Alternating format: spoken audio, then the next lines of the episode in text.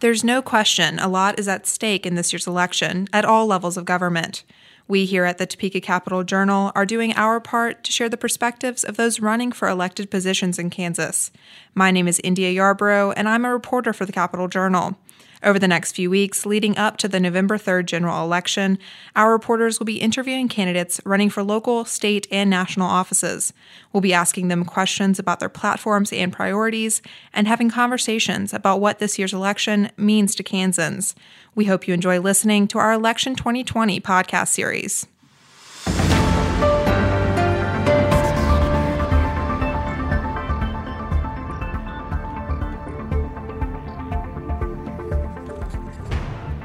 Hi, my name is Brianna Childers, and I'm a reporter for the Topeka Capital Journal.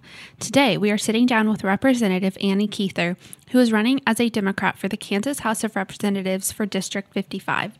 She is going to speak with us about why she is running for re election and her stance on a variety of topics, including Medicaid expansion, police reform, medical marijuana, and bipartisanship. Representative Kuether has served in the Kansas House of Representatives for District 55 as a Democrat since 1997 and is currently seeking reelection.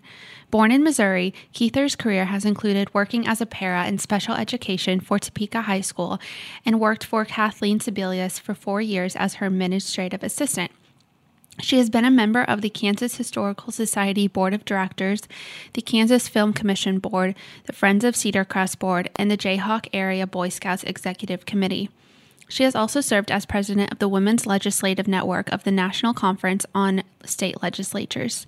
During the 2019 2020 legislative session, Kuether served on five committees Joint Administrative Rules and Regulations Committee, Joint Pensions, Investments and Benefits Committee, Corrections and Juvenile Justice Committee, Judiciary Committee, and served as ranking minority member of the Energy, Utilities, and Telecommunications Committee. During the most recent session, Kuether sponsored several bills, including expanding medical assistance eligibility and implementing a health insurance plan reinsurance program, requiring coverage of pre existing conditions, requiring health insurance plans to cover contraceptives, amending the Kansas Act Against Discrimination and abolishing the death penalty, and creating the crime of aggravated murder. Representative Kuether, thank you for joining me today. Well, thank you. It's nice to be here. So, I want to start by talking about how you got started in politics and why you want to run for reelection this year.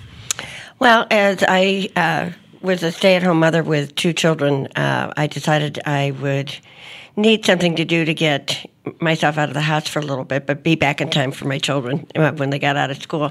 So I ended up getting offered a job by Kathleen Sebelius when uh, she was the chair of federal, state, and, and uh, uh, I'm drawing a blank on the name of the committee, federal, state, and well, anyway.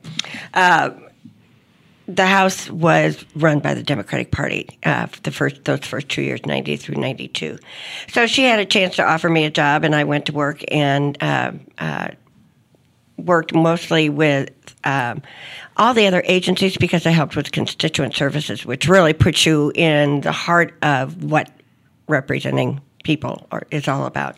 So. Um, federal, state, and affairs. There you go. It came. um, so that was just a real tr- good training ground, and I cared deeply about uh, the work that uh, I saw being done in the Capitol, and and and some not so much. So that's what drove me into it, and um, I decided to run in 1994 and I lost. And uh, so then my family spoke to me uh, again uh, about picking up the mantle and trying again. So that's what I did. And why are you running for reelection this year? There's a lot of work that still needs to be done that benefits a whole lot of Kansas. Um, I like to work towards creating good policies versus politics. So uh, there's a lot of good work to, to be put forward, and um, I would like to continue that. But also, this is a hard time for my constituents. So uh, putting them in touch with people that maybe can help them uh, uh is something that I have a great deal of pleasure doing for my constituents. Right. Okay. So, um, how would you work with members of your opposing party to come to agreements that work in the best interest of interest of Kansas, and how have you kind of done that throughout the years as well? Well, that I'm known for that up at the Capitol. Bipartisan work is is my spiel. Mm-hmm. Um, it's it's the only way we're going to get something done, obviously, because we're the minor. I'm, I'm, a member of the minority party. The Republicans have run both chambers for all the years I've been up there. So um, you have to work across the aisle if you want to get something you care about passed. And one of the things that uh, sometimes you work on things you want to stop. Uh, and other times you work on things you want to, to help get done. Uh, one of my pet issues is water up at uh, Kansas is it's a very very important issue for for all of Kansas, whether it's us being in the su- suburbs or urban, drinking clean water or uh, having enough for agriculture and other needs. So uh, that's an example. Uh, I started working uh, several years ago. Uh, Governor Brownback had a blue ribbon task force on water, which a lot of the people uh, liked, but he never funded it. So I took it upon myself to figure out how we get it started because uh, we were obviously in a black hole of, of money at that point. But I started reaching out to people across the aisle uh, and others, uh, Republicans that served on appropriations and others, and uh, we got it started. Uh, so uh, I've been patting on, the, on that issue for the last three years. Okay, that's great. What potential areas of compromise do you see um, during the next legislative session? That's that's a tough question to answer because uh, it was nice to see that the revenues were up in the final quarter, uh, but that's nothing. We're almost two billion dollars in the hole, mm-hmm. and so we're going to have very hard decisions to make. And it's hard to comment on that because we don't know how they're going to develop, what they're going to be, if, they're, if we're going to have to do raise taxes, heaven forbid, um, or, you know, how we're going to be able to, to manage funding uh, good, necessary programs. So um, that's about all I can say right now because until you have it in front of you, you don't know what you're going to be working on. Right. What areas in the past have you noticed that representatives and senators have been lacking to reach agreement on? Well, I don't know that it's the senators per se and legislators uh, in the House. It's been the leadership in both chambers which have stopped us from getting another vote on Medicaid expansion. It was just absolutely killed in the Senate, no mention at all. Uh, and that was all to, to leadership. So you need to try to find a work a way around it. But uh, frankly, you know, my opponent says she's going to work with anybody, everybody. And I've been up there and I see what happens to people who say that. They vote with us or they try to do something differently, and leadership over there, the Republican leadership tells them they can't do that, or they get punished if they don't comply. They can take away leadership uh, chairmanships. Uh, I've seen it happen. It's it, it it's uh, it's hard. So, do you think new leadership would help that issue? Hopefully. But, you know, again, uh, since I'm the minority party, we sort of end up with who we get. Mm-hmm. So it's going to be interesting to see. Um, uh, we'll, we'll see. Yeah. Mm-hmm. Okay. I want to move on to talking about medical marijuana. I know it's something that you guys briefly discussed. Um, I don't think it was ever taken to the floor or anything, mm but um, what is your stance on legalizing medical marijuana? Well, we've had we've dealt with that in the Judiciary Committee uh, with uh, children that have such severe disabilities. They, you know, are always in in trauma. So we've dealt with that. Um, I think a, a regulated doctor only medical marijuana, doctor issued uh, medical marijuana is is a pathway we can go down, should go down. Um, I'm not for a free for all, but I think it can help a lot of people. So, do you see that an adoption of a medical marijuana bill would be beneficial for all Kansans long yes. term? Yes. yes, absolutely. Okay. So, Obviously, there have been a lot of budget shortfalls induced by the COVID 19 pandemic this past year. Um, what sources, or how would you address some of the budget shortfalls induced by the pandemic? Well, again, that's tough because, you know, we're all seeing dollar signs and we see that's the only way. Uh, I think what has happened uh, in terms of small businesses, uh, many of them have reinvented themselves to keep going. Um, the governor has brought in uh, many, many jobs. Uh, Department of Commerce uh, Secretary Toland and the governor have worked very hard to bring new jobs to Kansas uh, during this COVID period. Uh, so I think we're working our way through that. COVID nineteen and medical mar- medical marijuana could be helpful. Um, um, I fought for six years to uh, get a broadband program to the state of Kansas. It is desperately needed everywhere, even in Shawnee County, and especially with schools uh, with long distance learning, uh, telemed, and it uh, it speaks to Main Street economic development. So uh, we have a program now set up in the Department of Commerce. It's um, and we got uh, we use sixty million dollars of CARES Act money to do broadband, offering broadband uh, connectivity to companies out there. So there are a lot of little pieces that are in the works mm-hmm. that will eventually bring some some more jobs, more more cash benefit to the to the state general fund. Um, and that's an ongoing process, whether COVID 19 is out there or not, which is horrible. But as I say, I think um, it's hard. It's been a very hard time, and I, I, certainly empathize to the, the businesses that are struggling.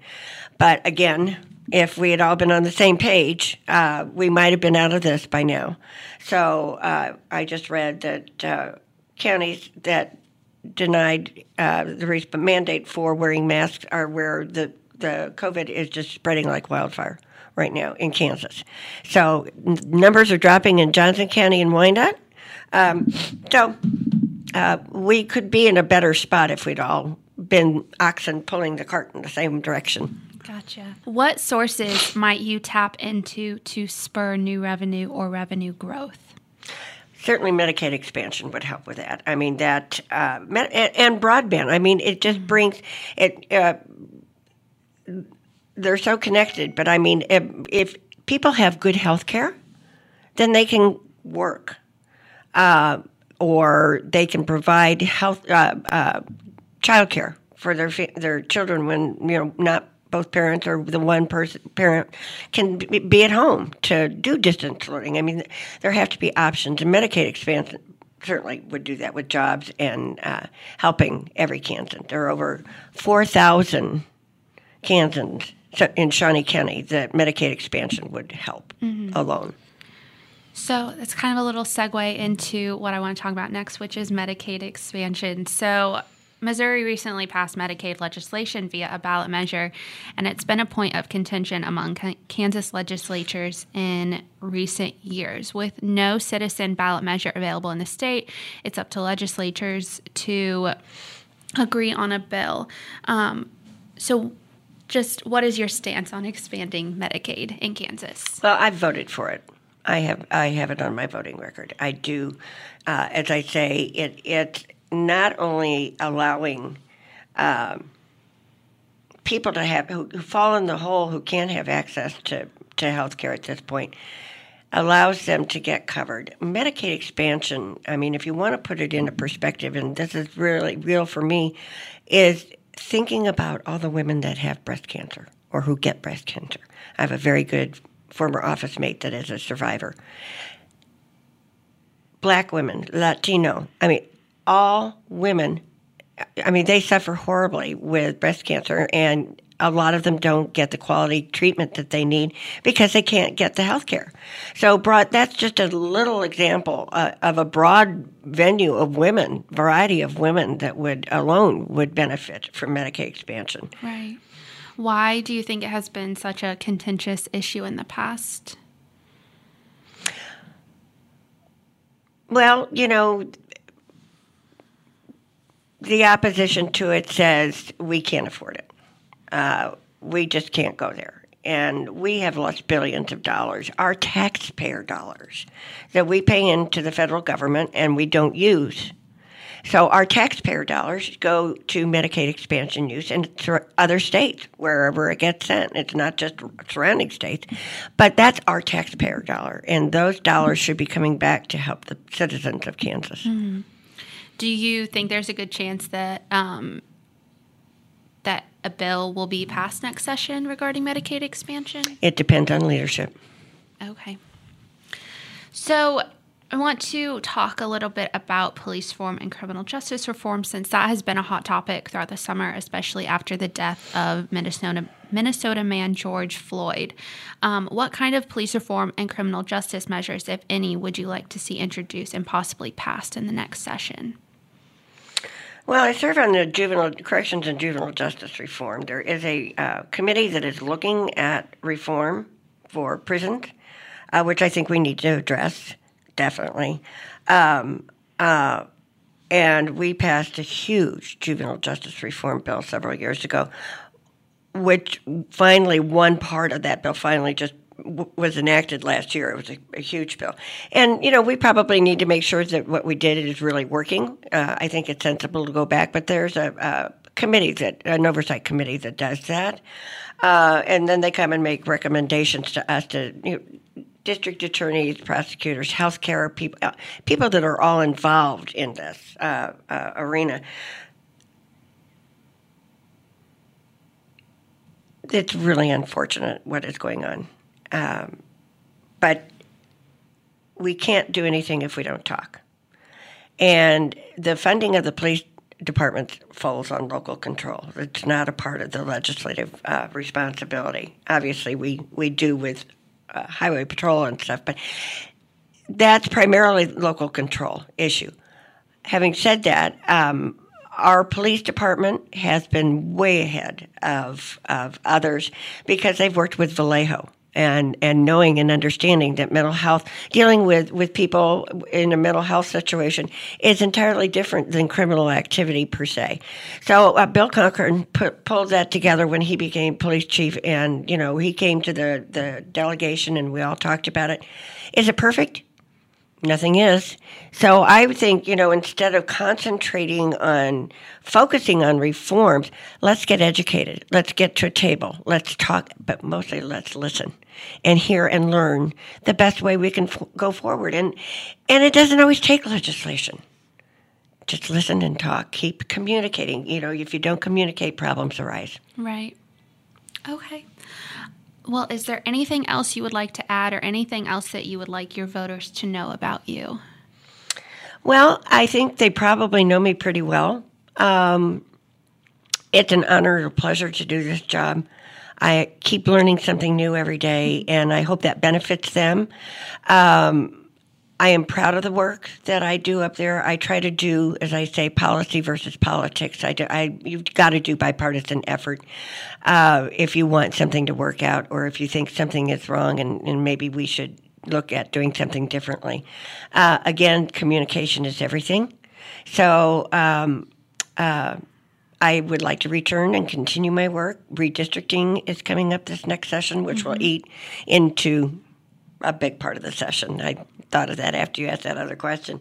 Uh, it, will be that I worked on the committee 10 years ago uh, and worked with uh, two Republicans that, when they walked in the room, said, We're not here to gerrymander. We're not here to hurt anybody.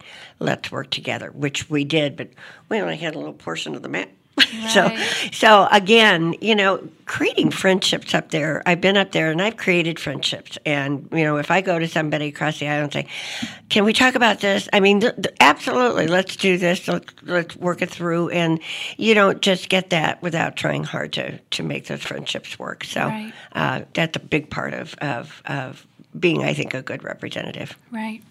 Okay, well, I really appreciate you sitting down with me today. Well, thank you very much for having me.